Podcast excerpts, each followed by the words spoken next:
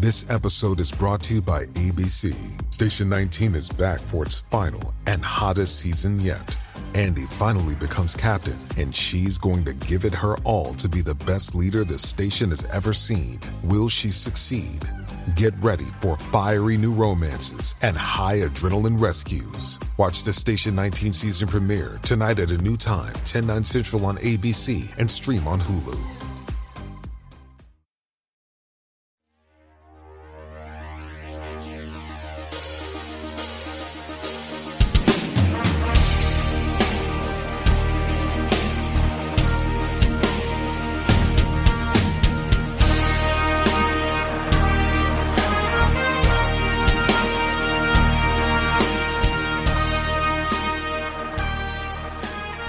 Dear listeners. This is Jonah Goldberg, host of the Remnant podcast, brought to you by The Dispatch and Dispatch Media. Go to thedispatch.com to sign up for newsletters, find out all the cool stuff that we're doing, and to generally become a happier, more fulfilled person. Today's episode is brought to you by Bluevine. More about them in a little bit. So, uh, here's the deal. Um, we uh, we're going to have an exciting episode entirely about the coronavirus.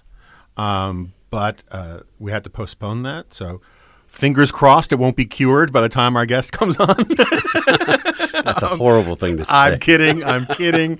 Uh, but we also been planning for a long time to do sort of a uh, sort of catch up on what's going on in the dispatch, plus just regular rank punditry with uh, my partner in crime, Steve Hayes, the CEO and also editor of the dispatch. I'm the editor in chief it gets very Byzantine, trying to figure out lines of authority. Basically, everything is kind of like a um, Dark Knight uh, Joker tryout with pool cues. But anyway, uh, Steve, uh, thank you for walking all the way from your desk.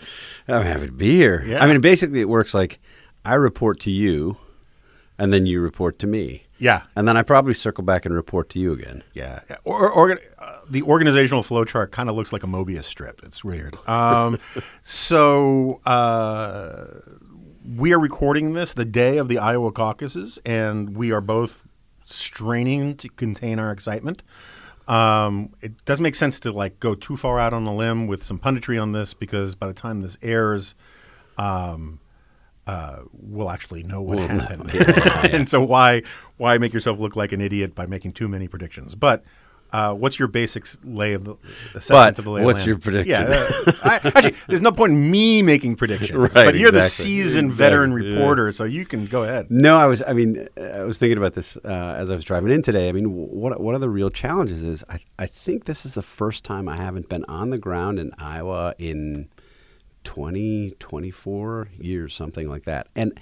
It does feel different for, For the for Iowa me caucuses. for the Iowa caucuses. Yeah. I mean, if if if you've spent time there and you've done a lot of reporting and you're used to crisscrossing the stra- state and driving all over and hitching rides with interns and doing the whole the whole thing, really taking in the caucuses, I do feel like I don't know nearly as much because I haven't done any of that. So with that um, caveat at the beginning, I, I guess I, I'm more or less by the argument that there's a uh, there's something going on with Bernie Sanders Yeah. here, which I think is now gelled into conventional wisdom over the ca- past couple weeks. As you look at polling in Iowa, in New Hampshire, um, actually a poll out in the Post and Courier in South Carolina that showed Bernie Sanders closing what was at once a huge gap Yeah. between Sanders and Joe Biden. Um, so I, I guess I buy the idea that that he's going to do well. I mean, certainly he's expected to get one of the three or four tickets out of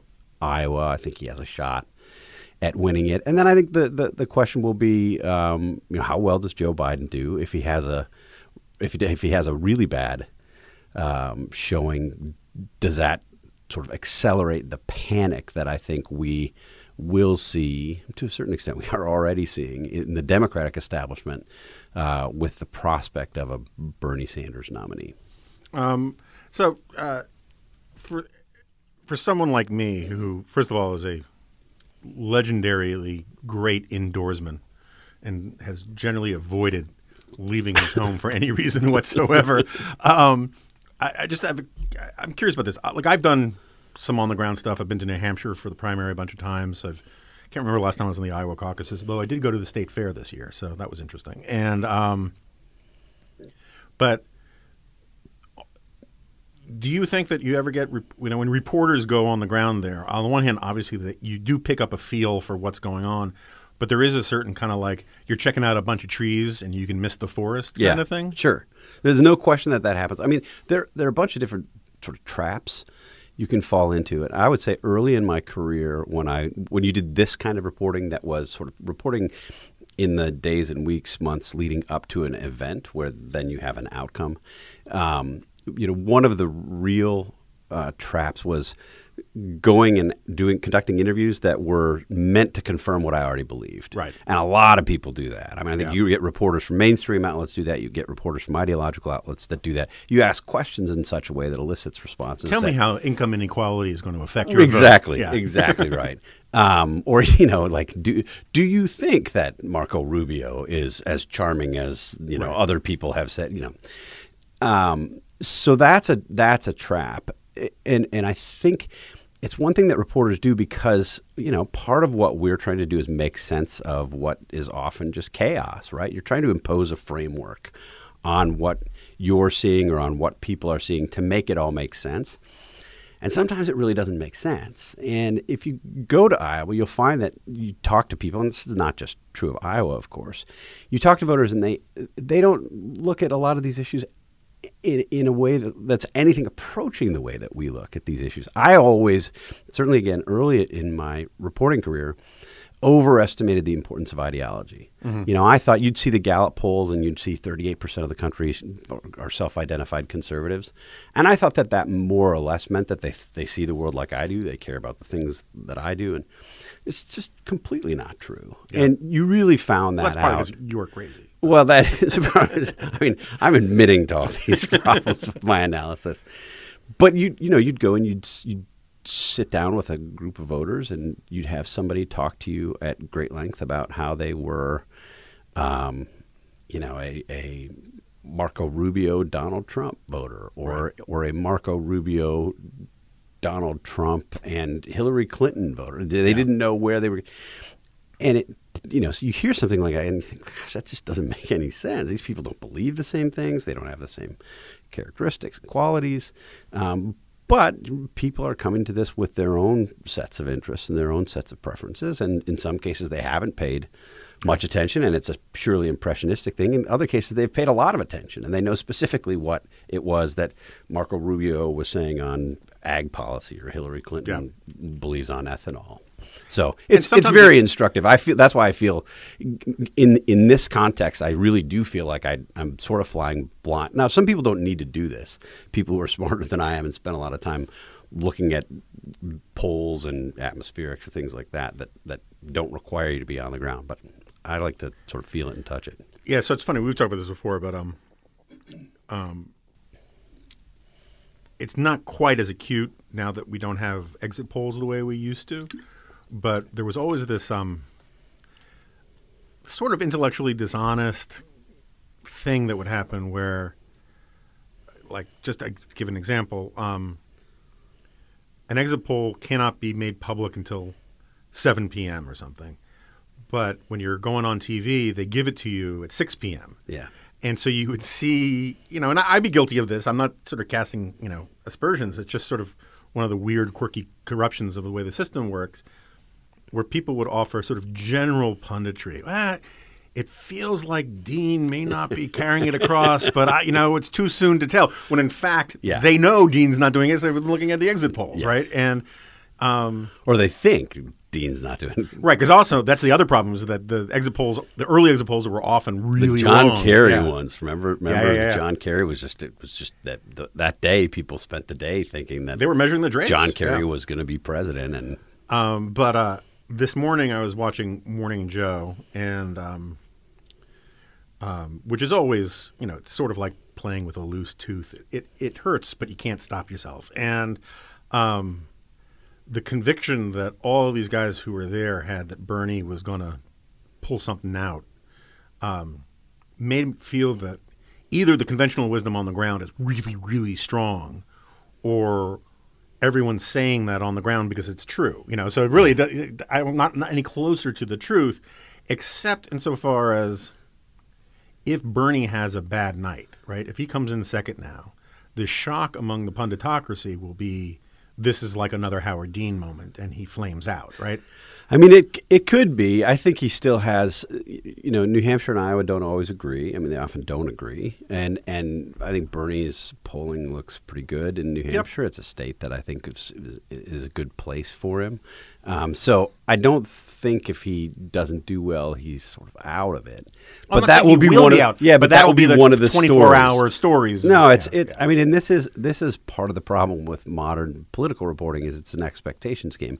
The conventional wisdom congeals in some, to some extent, because you have reporters out there actually talking to voters and getting a sense, and you hear the same thing from voters enough, you start to develop your own conclusions about it. But as often as not, I would say, particularly in the television industry, you have reporters talking amongst themselves. Yeah, and, yeah, you know, somebody will say, well, I talked to this one voter at a Klobuchar rally the other day, and she said that her friends at church told her that, da-da."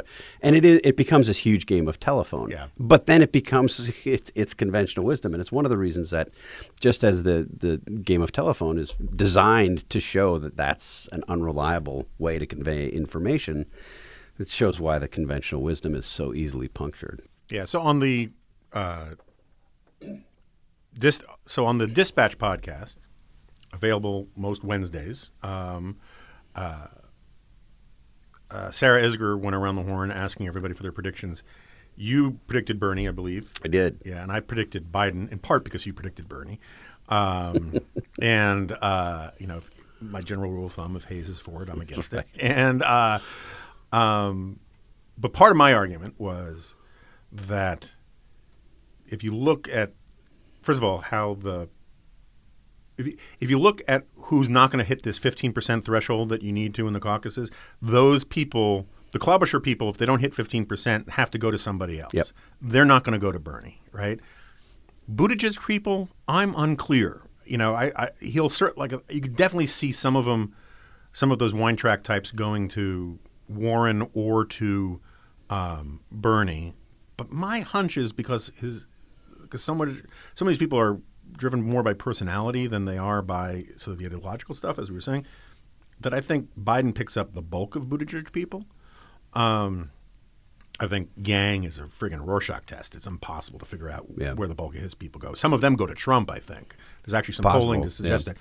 But then there's this also there's there's uh, this other dynamic um, that the caucuses, and just for the record, I think the Iowa caucuses should be abolished, and they are a distorting, cancerous tumor in American democracy. But uh, Boo. that said, they're designed basically to make it really easy for college students to show up and for retirees to show up. Yeah.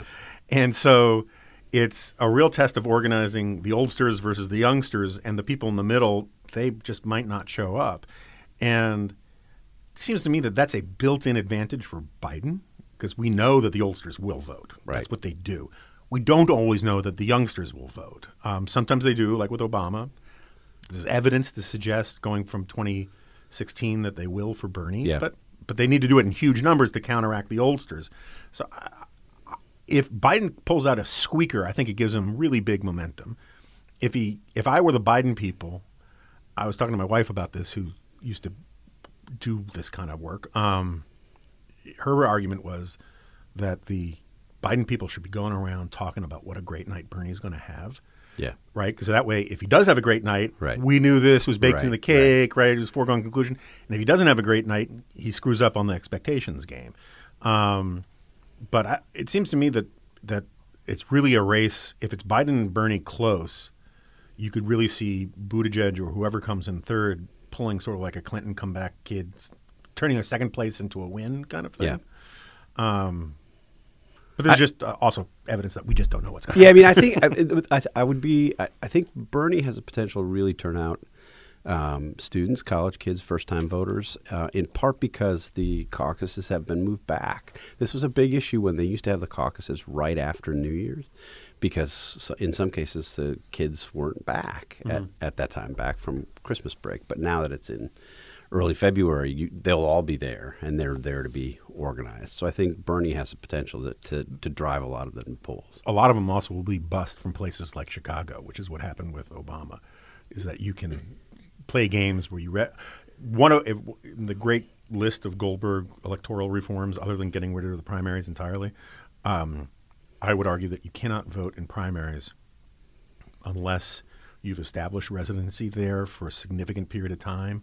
The idea that college kids can just the whole reason we have Bernie Sanders to begin with um, is that he became mayor of Burlington because he had all of these college kids at UVM who didn't care about property taxes, schools, business climate, any of that kind of stuff. They only voted their BS ideological stuff, and so why not vote for the socialist?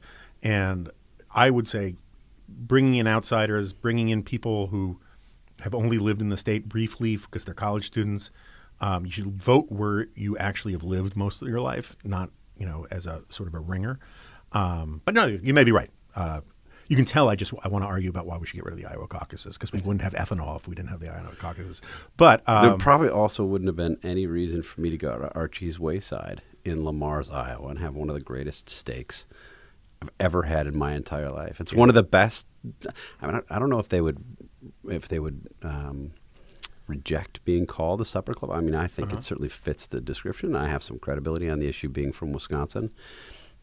Among the most amazing restaurants you can ever eat at, and I've been getting pictures from my Iowa friends who are making their way through Archie's. I recommended that Andrew Egger go to Archie's to get a steak, and he was unfortunately going the opposite direction. And I told him, "This is this is how you know you're a first-time Iowa caucus reporter is that you didn't build your entire trip around getting to Archie's. I mean, that's the kind of thing you do where you say, I'm hearing rumors that the 11th place finisher is likely to surge. I need to go to Le Mars. So, uh, this is just exactly what's wrong with our politics is that you think the health of our democracy should not come before a meal you like. um, but I would say I, that's healthy. I don't know. I think full, that's, that's, totally healthy for our democracy. Full disclosure, uh, arguably the best steak. I've, one of the top five steaks I've ever had was in Montour, Iowa, at Rube's, hmm. um, which is a really weird. Like I think it's literally a one light town, and um, they have a.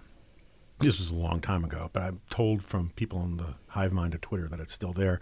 Um, the cattle yard is literally in the back of the restaurant. yeah, you know? this is like this is very much like Archie's. Yeah, it's fantastic. All right, so um, moving on from that, as we're talking, we're also wrapping up impeachment. Um, seems to be ending, I think, as you guys put it in the morning dispatch, which everyone should sign up for, as uh, more of a whimper than a bang. Mm-hmm. Um, I, I have I've, I have strong feelings in this matter. Um, but where where do you think we are? Where do you think? What do you think the precedents that are being set? Well, I think I think this is one area where our strong feelings overlap considerably. Um, Re- Republicans, um, led by Mitch McConnell, successfully batted away attempts to bring in witnesses, including and especially John Bolton, to describe what uh, they saw as part of this. I think that was a mistake. I think it's far more important for politicians, regardless of your political party, to want to actually get the truth of a matter like this, even if we had the basic contours. I mean, you were, I think, one of the first people to write early. You did a, I think it was a, a, one of your columns where you where you wrote basically, look, he did it. Like we know he did it. That's really not in dispute after the fact witnesses that were paraded in front of the House, and I think that's right. I think that was that was right when you wrote it. It became even more correct as this went along, and it was sort of um, in a in a weird way, sort of refreshing that that's what Lamar Alexander said uh, as he gave his reasons for not voting for more witnesses. He basically said, "Look." We could have more witnesses. We could have John Bolton, but we know what happened, and the guy did it. He did this thing. And Lamar said it was inappropriate. And you had uh, several Republicans, uh, Republican senators at that point, rush out and sort of embrace that Lamar Alexander argument, saying, in effect, we know that he did it. I still would have liked to have heard from John Bolton. We will no doubt hear from John Bolton. I don't buy the argument that John, as I heard, I, I can't remember which of the Republican senators said this on on a Sunday show. Um, basically saying we know what John Bolton will tell us. It's not going to add anything. You have no idea what John Bolton Right. is going to say. How can you possibly imagine that it wouldn't add anything to this? Silly argument. But it's a it it's a persuasive argument if you can see that he did it and it doesn't rise to the level of impeachment, right? But, and but you don't know that it doesn't rise to the level of impeachment Fair enough. unless you know what John Bolton said. I mean, what if Right. John Bolton added 10 details that had us all smacking our foreheads and saying, geez. No, no, no, I think that's fair. I'm just talking about like Lamar is in a safe harbor, Rubio's in Right. a safe politically, not intellectually, morally, statesmanship, whatever. But all right, so I- don't want to turn this into a long rant, but um, as you might recall, uh, our friend Hugh Hewitt had me on his uh, radio show, a lifetime subscriber to the Dispatch. Thank you very much, Hugh. Um, and we debated this stuff, and he was eager to debate me about the law. He's a lawyer; he would do well with that, or about the political prospects from all of this. And he was like, "Which one do you think is your strongest argument about all of it?" And my argument was, "How about just the facts, right? How about just the fact that he did it, and you're not allowed to say that he did it because Trump has the stranglehold on the party, and he says it's a perfect call, so everyone's got to mimic that." And Hugh and I got quite testy. Uh, there's a transcript up. We can link to it in the show notes, but there's also the audio. I recommend people listen to that instead of reading it because you get a better sense of it. The general gist was I'm crazy for thinking Trump did it, right? When the transcript came out, Roger Kimball, editor of New Criterion, made fun of me saying, you know, Hugh says you guys are on different planets. Well, I'll tell you what, Hugh lives on this planet. I don't know what planet Goldberg lives on, yada, yada, yada. Um, all these people accusing me of Trump derangement syndrome for just making the basic point. I wasn't saying he should be impeached for it. That is a different question. I just said he did it, right? And the overwhelming response from the sort of the Praetorian Guard of Trump world is that's crazy to even suggest that he did it. Now, basically, the vast majority of the senators are settling into the position that, well, of course he did it, but um, that's not impeachable. I, I, I await to hear, you know, Roger Kimball and Hugh Hewitt and Sean Hannity and all these guys go hammer and tongs at Lamar Alexander for saying exactly what I said, for taking for taking exactly the position that I had on the merits. Um, now, right? I mean, it, it- this is this sort of selective outrage thing where, in the moment, you've got to make whatever arguments are most beneficial to get you where you want to go, where everybody has to argue like a trial lawyer for Trump, um, drives me crazy. And it's this insistence that I'm the crazy one. Like, Yeah. like, I'm insane for saying stuff. You know, it- what is the guy who said, "Where do I go to get my reputation back?" Right? I mean, like. I'm saying the exact same thing that Lamar said. I mean, I may disagree with him about you know specific stuff, but the fact that he did it is sort of obvious. Everyone says it's obvious, and now it's like statesman-like to say it. Yeah. if you're doing it to say he shouldn't be removed from office, and you find this kind of thing all over the place, and it just drives me batty. Yeah, it's. It, it, I mean, this is part of the problem. Not to go too deep on on media culture problems, but I mean, this is part of the problem with this sort of instant analysis culture that we live in. Because what happens is something comes out. You have only the the barest details of what's actually happened, but everybody, particularly people on Twitter, jump in and make their bold declaration about what's true and what's not. Who wants to then backpedal and Yeah. say, ah, gosh, actually, now all this new information has come out, and the thing that I said before wasn't, it turns out not to be true. I was wrong. It doesn't happen very often. So I think in this case, and I don't, I w- will concede I was not following what Sure. Hugh Hewitt was Yeah, saying that's- at the beginning of this or, yeah, or yeah. Roger Kimball. But you had a lot of people who came out and said, knowing I think that it would be well received by the, the sort of base of the, the Trumpian Republican Party, oh, this is ridiculous. This is another partisan hatchet job from these these Democrats. You know, the same people who were pushing the Russia collusion hoax are now pushing this, and you know, we should all just ignore it. At one point, I remember Lindsey Graham actually saying, was asked if he was going to pay attention to the Right. the witnesses, and he said, ah, "I'm not going to pay attention. Why would I do that?" Right. I said, "Wow, that's an that's a moment, Yeah. right? No, you don't actually want the facts. You don't want to have to be confronted by what's actually happened. But I think in this case, you had so many people who rushed out at the beginning and said, "Nope, nothing here, nothing to see, no problem." and then, of course, you, get particularly in the in the process of the House witness, including witnesses that were friendly to the president, that Republicans wanted to hear from, laying out a set of facts that made it very clear that the president did exactly what he was charged of doing. And we also know that there are lots of things that we haven't seen that would drive that point even further. OMB documents, again, John Bolton testimony. This really isn't disputable. So I'm living on your planet. I'm not sure what planet so- they're living on. But you see, but you're once again you're being the naive, generous people person, hugger guy that you are, and giving people the benefit of the doubt here. Uh, forget Hugh and Roger Kimball and all that. Um, you know, Mark Hemingway had this piece where he says that the media, that conservatives on the in the media need to be um, more pro-Trump to reflect where the quote unquote market is or where Republicans are, and we don't need to get in the weeds on that. I wrote about it in the G file, but part of the thing what I what I didn't address in my response to it is we both know because you were in the room when I had some of these conversations, and we've talked about other conversations that we've had, that there are many Republican politicians who know he did it, right? They just won't say so in public. yeah. In private, ah, God, this guy's giving us, making life so difficult for us. Why did he do this? You know, blah, blah, blah, blah, blah. And so the part of the thing that drives me crazy about the sort of the, the Mark Hemingway argument is, is that the pundits must lie too, you mm-hmm. know, and and isn't there something to be served by if the Republican if the Republicans who are sort of locked into this partisan stranglehold with the with the president, if they are going to hold fast with this popular front when convenient and stick to a lie until like now when they have to tell the truth to explain why they're not going to vote to remove him, somebody should be telling the truth, you know, Yeah. on the right. You know, someone conservatives need to hear from somebody that has some credibility as a conservative that you're being sold a bill of goods.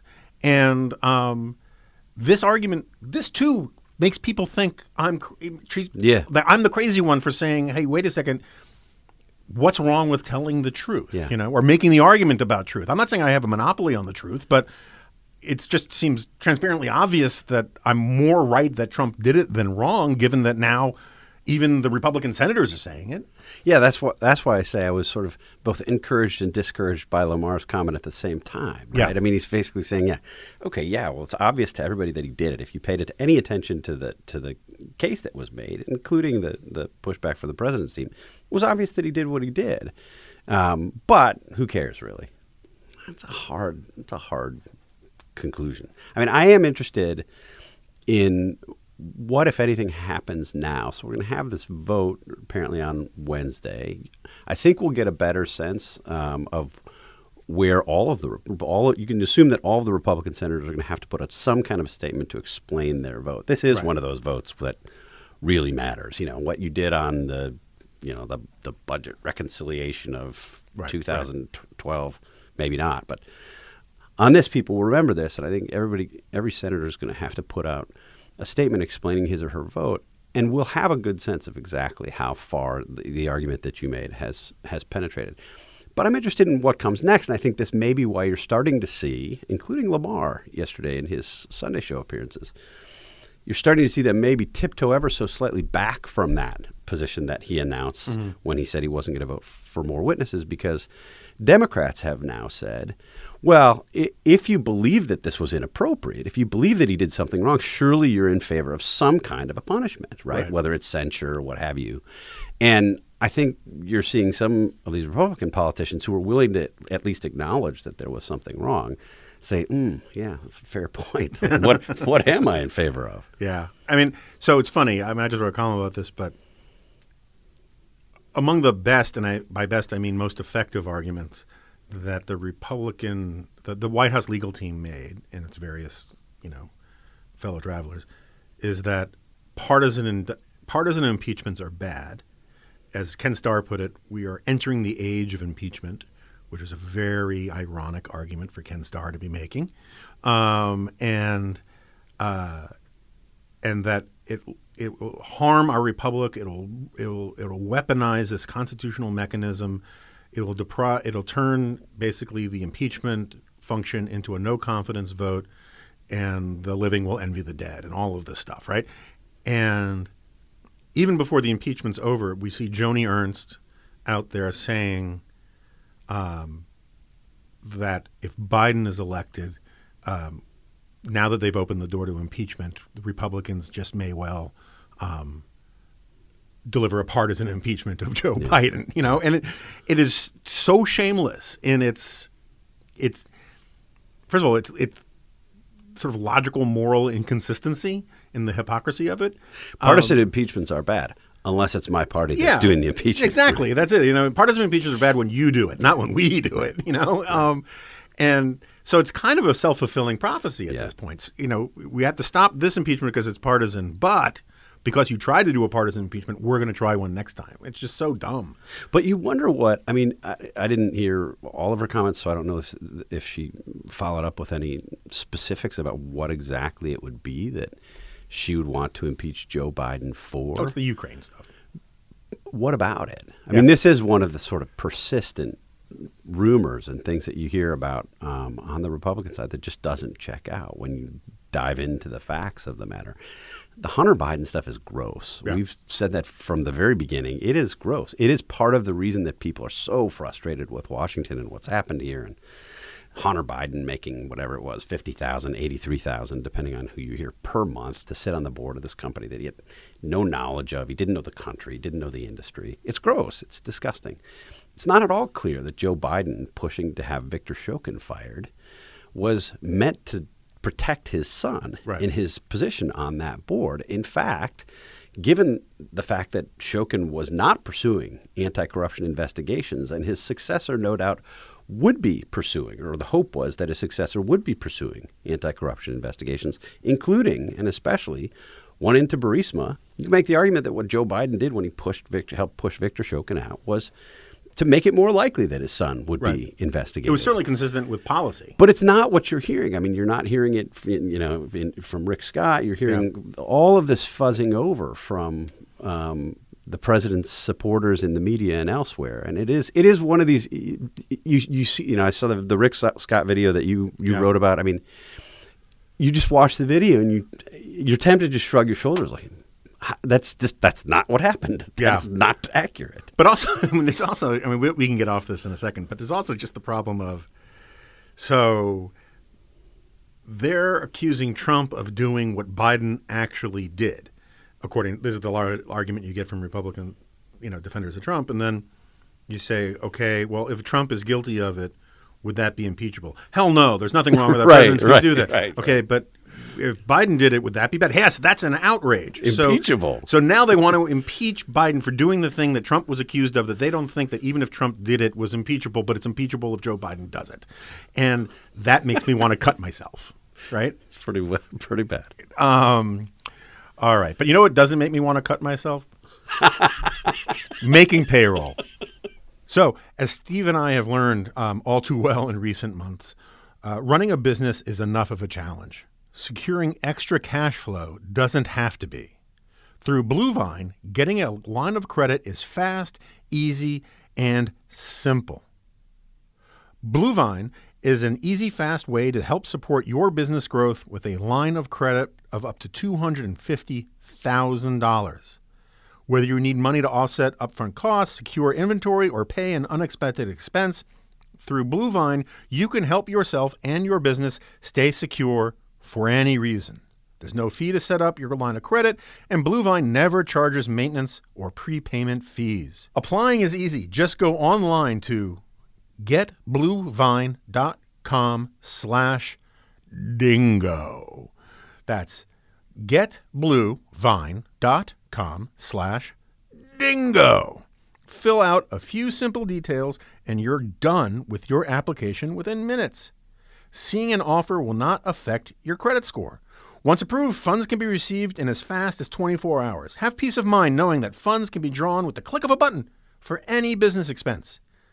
Bluevine has helped more than 20,000 customers and has delivered over 2.5 billion in funds to businesses. With an A+ rating from the Better Business Bureau and a nearly 5-star review on Trustpilot, see why thousands of satisfied business owners have chosen Bluevine as their go-to source for financing.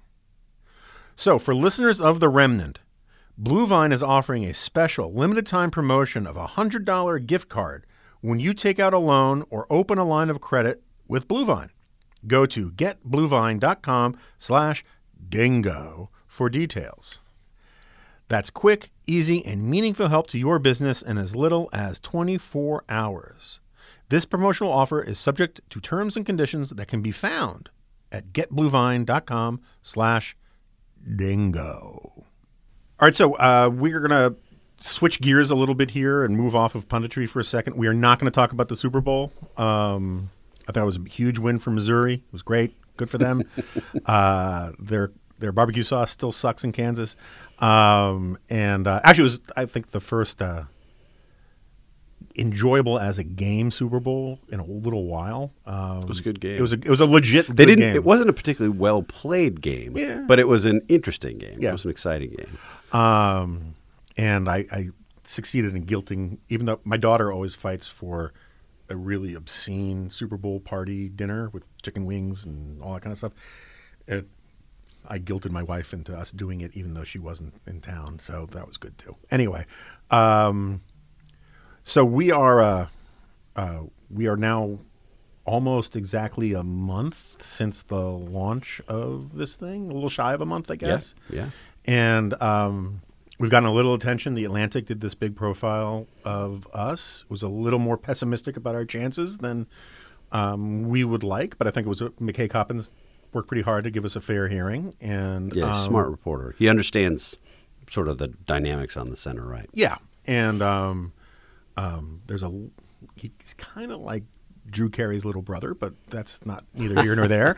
Um, and uh, um, and things are going pretty well. So you're the CEO, so why don't you just sort of give our listeners a little update about the the roaring successes and the eh, you know uh, speed bumps. Yeah, it's uh, it's interesting. I mean, of course, you and I were talking about this the other day, but I'll, I'll bring people into the conversation. We felt pretty good from the outset that there was an audience for this thing. The big question was, how big is that audience, and were they willing to pay for the kind of reporting and analysis that we were going to provide? And I, I feel pretty confident that, that that question's been answered. There is, in fact, an audience. It's at this early stage really really happy with the Right. size of that audience, both the people who have joined as um, non-paying sign-ups and are getting our stuff for free. We haven't implemented the paywall; that'll come in a couple weeks. But also people who have um, signed up as annual members or lifetime members. Um, that's gone exceptionally well. Yeah, Uh, we're basically blown out our projections. way ahead of, of what we thought, which is of course uh, really encouraging. So that's been, I, you know, that that we don't have a final answer to that question, but we like the answers that we're getting right, The now. trends are good. certainly going in the right direction. I think the the the challenging part. That's so. That's the demand side. The challenging part has been more on the supply side. Yeah. it has been, particularly because we wanted to launch this skinny, as we called it, um, or as you like to talk about it, the pirate skiff. I mean, it was going to be a, deliberately a small staff. We were not going to have a ton of full time people. We're try to build gradually this stable of outside contributors who are going to do both. You know, sort of big picture analysis, deeper uh, pieces, but also get some outside people to do some reporting. I think it's been more of a challenge than I anticipated to do that. And we had pretty, I think, manageable expectations three pieces a day of that quality. Of outside contributors for the website. Right for for the website. In addition to the the uh, suite of newsletters that we're producing, da- some daily, some weekly, some a couple times a week. with David French seemingly hourly. Davis. and it's all good too. It's amazing. Um, so that I think has been a that I think has been a bigger challenge. It, we're okay with it though. I mean, Yeah. we're fine having. I'm I'm perfectly fine having one really terrific piece, thought provoking, um, well reported, deeply researched piece on the website per day, and that's it. Yeah. And that'd be fine. That's sort of the Quillette model, and we talked about that as we built this thing. I mean, Quillette publishes one usually one big piece and it's this kind of piece that somebody's obviously put a ton of thought into a ton of uh, research has gone into it that uh, that would be fine with me i still would like to you know offer two or three. We have Andrew Egger out in Iowa um, this past few days, and he's been sending us dispatches from there, both for the website and for the Morning Dispatch newsletter. Pun intended. Yeah. Oh, pun intended. Um, Declan Garvey, uh, another reporter, is going to head up to New Hampshire later this week and uh, file some stories from us out there. So, firsthand, kind of on the ground reporting, the stuff that I really want us to be doing a lot of and hope that we can do more of. Yeah. So it's funny. I mean, the given my experience at NRO and and um, all of that, I miss, as President Bush might say, misunderestimated some of this as well. Um, you know, first of all, like reporting is hard and it's expensive, and if the reporting doesn't lead to something, you can't fake it. Yeah. You know, it's sort of like Yep. I remember when we at National Review we tried to get a gossip columnist, like a Hill gossip columnist, and it wasn't going to be like who's sleeping with who, though. I, I was always interested in hearing that stuff, but we weren't going to run that stuff. But the problem is, is that by the very nature of rumors, most rumors turn out not to be true. And so you could hire someone, have them working eight, 12 hours a day hunting down rumors, and then they don't pan out. And it's not like you can get mad at them for, you know, doing their job the right way. Um, but at the same time, you have nothing to show for it. And Yeah. so, like, one of the reasons why we wanted to create this thing is that a lot of places respond to this problem by going the clickbaity way, where they report report in quotation marks what someone tweets, right, or what they heard someone say on TV, and then they write it up, or they steal someone else's stuff Yeah. and rewrite it, you know, and that kind of thing. And there's a place for that, for some of that stuff, but we didn't want to do that because we think there's too much of that out there. And the problem is, is like between the you, you and I, we know literally dozens and dozens of really sharp, serious, smart people. Um, but part of the problem is is that some of those people, if if you can, like my AEI, a lot of my AEI colleagues, if they want to get something out there that they think is really important, they're of the stature that they can get in the New York Times op-ed page, and I can't begrudge them if if the whole idea is to have impact in the debate and all that kind of stuff. If they want to get that kind of stuff out there and do it for you know the Washington Post or the Wall Street Journal and that kind of stuff, it's a big favor for me to ask them to do it for me. For now. For now, yeah. I mean, one day they'll be begging me, you know, and and and oh, the tables will turn.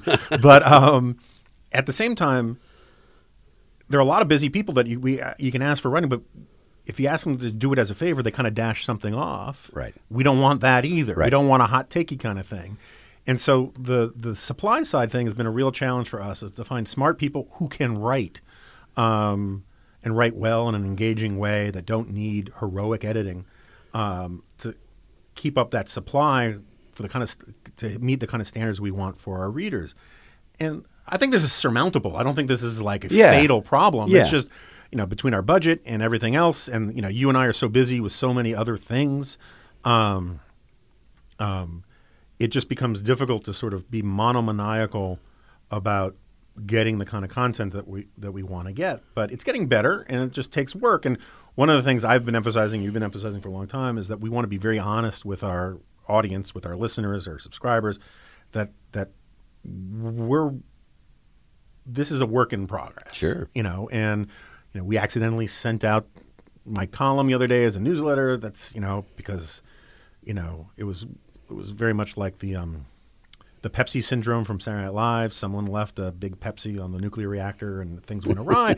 but um, uh, these kinds of problems, we just you know this is these are growing pains. Yeah. But for the most part, you know that side of things has been great. We've had some like technical issues with the audio, as some of our listeners know, and it turns out that once we you know um, put out enough lit cigarettes and in Caleb's our podcast producer's forehead, the audio improved, and so. Uh, um, but anyway, you know, it, things are going really well. You know, in terms of paid subscribers, we are close to hitting our planned goal for the end of 2020. Yeah. Certainly, maybe by this week, right? Um, Yeah, it's really the- close. Yeah. I And it- think by the time we put up the paywall. Yeah, and on the revenue side, we passed our goal on the subscriber revenue already because of the lifetime Certainly. subscriptions. Certainly. And um, so this idea that there's no market for what we're doing, we've seen no actual data to support that yet. No, we've seen uh, a lot of data that points in the other direction. Some of Right. which we saw bef- as we were putting this together, which encouraged us to do it. But certainly now there's a lot of things pointing in the direction. Who, we don't know how big it is. I, I I believe it will be big. I think that we'll we'll, we'll have a lot of people who want this kind of fact-driven reporting and analysis. Yeah, no, I mean, not through the mainstream media, not through that sort of center-left filter, but not the takey stuff and some of the fringy stuff that some of our uh, folks on the center right are doing. Not everybody, Yeah. and we certainly don't. You know, we haven't made the argument that we're the only people who can do that. Other other places are doing good reporting. I mean, I spend a lot of time reading a lot of the other Yeah. stuff on the center right. That we was- just think we, excuse me, we just think we have a particularly unique opportunity to to build on that. Yeah, that was that was one of my regrets about how some people took, um, like my friend Seth Mandel took the the Atlantic piece. Um, don't think it's a quite a fair or accurate reading of what I said, or um, because it was sort of in, in McKay's phrasing, not mine. But regardless, you know, I think the Examiner has a lot of good reporters, and they do good reporting. It could do hundred percent only reporting. It could do, and so could every other right of center outlet out there. There would still be a dearth of reporting on the right, Yeah. just because there are so few outlets out there doing it. And um, and then when you factor in the fact that you know we we're we're we're, foregoing having ads and pop up videos and you know. Uh, and all the side boob clickbait stuff and all of that that some places need to do f- for revenue because we think that readers it's a better experience if you don't have that stuff even if the content's great um, we think we have a model here and so far if you read the comment section um, on our stuff at least the people i mean it's a it's a filter bias problem right because they're by definition the ones who like this stuff but it's a really the encouragement we get from our readers and listeners has been great Yeah, it has been. And, and on, on the, the question of the stuff that we have done, I'm very happy with the quality of the work that we've published. Oh, I am I too. just want more of that high quality work. I mean, we made a decision pretty early on that we were not going to we to have you know whatever our artificial number was three pieces a day four pieces a day that we were going to scramble and you know at 10 o'clock at night after having four hours of sleep the night before i was going to try to dash off Right. a 700 word piece that made sense of some that it would have been crummy work and and i think the more that you produce that crummy work and put it in front of your your readers, particularly your members, your paying readers, the less likely they are to want to come back to get Right. the stuff that's really good. And we think, I mean, you know, I, I, doesn't make sense to start naming them, but we've had some really outstanding pieces done by folks on staff here, but also some of the contributors that we've we've brought in. I mean, I think we're you know people are getting sort of an understanding of what's happening that's kind of unique. We're we're offering these explainers. You know, one of the one of the things that kind of animates what we're doing on the editorial side is if anybody on staff has something where they say, I don't really get that. That just becomes a piece, Yeah. and it's great. I mean, those are you know some of the best things that we've published so far. Maybe we should have. And um, this is. You people are privy to brainstorming on the fly here. Uh oh. no, but maybe we should have a dedicated suggestion box for explainers from readers. That's a good idea. You know, and um, also for fact checks. We kind of have something like that for fact checks, right? I mean, is it fact check email? Yeah, I mean, we don't have a we don't have it fully operating right now, but but we will. I mean, we could just set up an email address suggestions at Yeah. thedispatch.com. So don't hammer us with those yet, but give it a day or two and we'll have that set up. And if you have things that are happening in the news, things that are happening in the world that you think could could use a, you know a day or two of real reporting, conversations with experts, interviews to present it in a way that's none of the explainers that we're doing are dumbed down, Yeah. which I think is really important. I th- I can't remember if we talked about this on. I don't think we talked about this here before, so I'll keep br- brief in case I'm wrong. But one of the places that I, that I actually took my cues from as we were thinking about what kind of explainers we were going to do was Vox. And if you go back to the early years of Vox, they did some great explainers in a way that Matt Yglesias explained on their five year anniversary what they were doing. And, he mentioned, I think it was an ER surgeon that he knows, who he said was you know considerably smarter than he was. She didn't need things dumbed down. She just wanted things explained because she didn't have time to Right. go from website to website to website to website to figure out what was happening. Those are the readers we have in mind when we write our explainers. So they're not we're not treating people like they're morons. We're Right. saying you're busy. Here's what this actually means. Here's what's happening. And uh, the number of people you don't want to make too much of you know in-person experiences or anecdotal evidence, but the number of people who have come to me and said, "I find that stuff so incredibly useful." Yeah.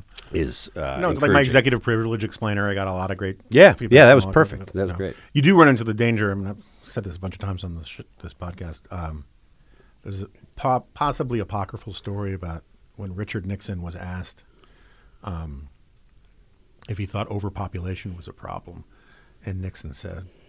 Of course, overpopulation's a problem. I mean, everywhere I go, I see huge crowds. you know, it's because you're president of the United States. You know, of course, the people who are responding to our stuff positively are going to be, you know, we don't. You never hear from the people who hate us because they haven't even bothered to read it. You know, that kind of thing. But um, all right, so uh, what can we uh, what what can we tell listeners to look forward to in the future? The paywall. um, we're looking at introducing the paywall finally uh, in middle of this month, mid February.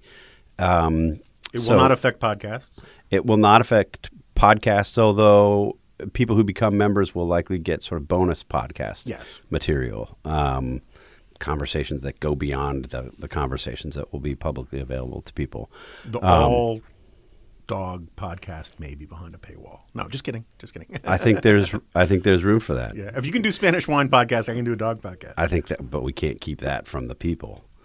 I mean, we couldn't really just keep that behind the paywall 'cause that's going to Yeah. create huge demand, obviously. yeah, and also the people will do well enough keeping away from it on their own. They don't need our help. You're just nervous that it's going to reach the remnant numbers, Uh, you know, yeah, those yeah, those yeah. kind of downloads. I, I, I wake in terror, screaming that the Spanish, the Spanish wine, pod, not even the wine podcast, but the Spanish wine podcast will be like a, a prairie fire of pop, popularity. I mean, Yeah. if I gave if I gave a good value Spanish wine once a week, a little five minute Mm-hmm. podcast, people would be clamoring for that. People would be like sending us emails. When is this thing going to be posted? Yeah, they'll also be sending emails saying that's five minutes too long. All right. Uh, anything else that we need to cover here? Anything? I don't think so. Okay. Um, so, uh, in a future podcast soon, I will introduce you to the new Jack Butler, but we're going to keep him. Yeah, he needs to spend at least another 24 hours in the kennel. Um, and uh, other than that, um, I'll see you next time.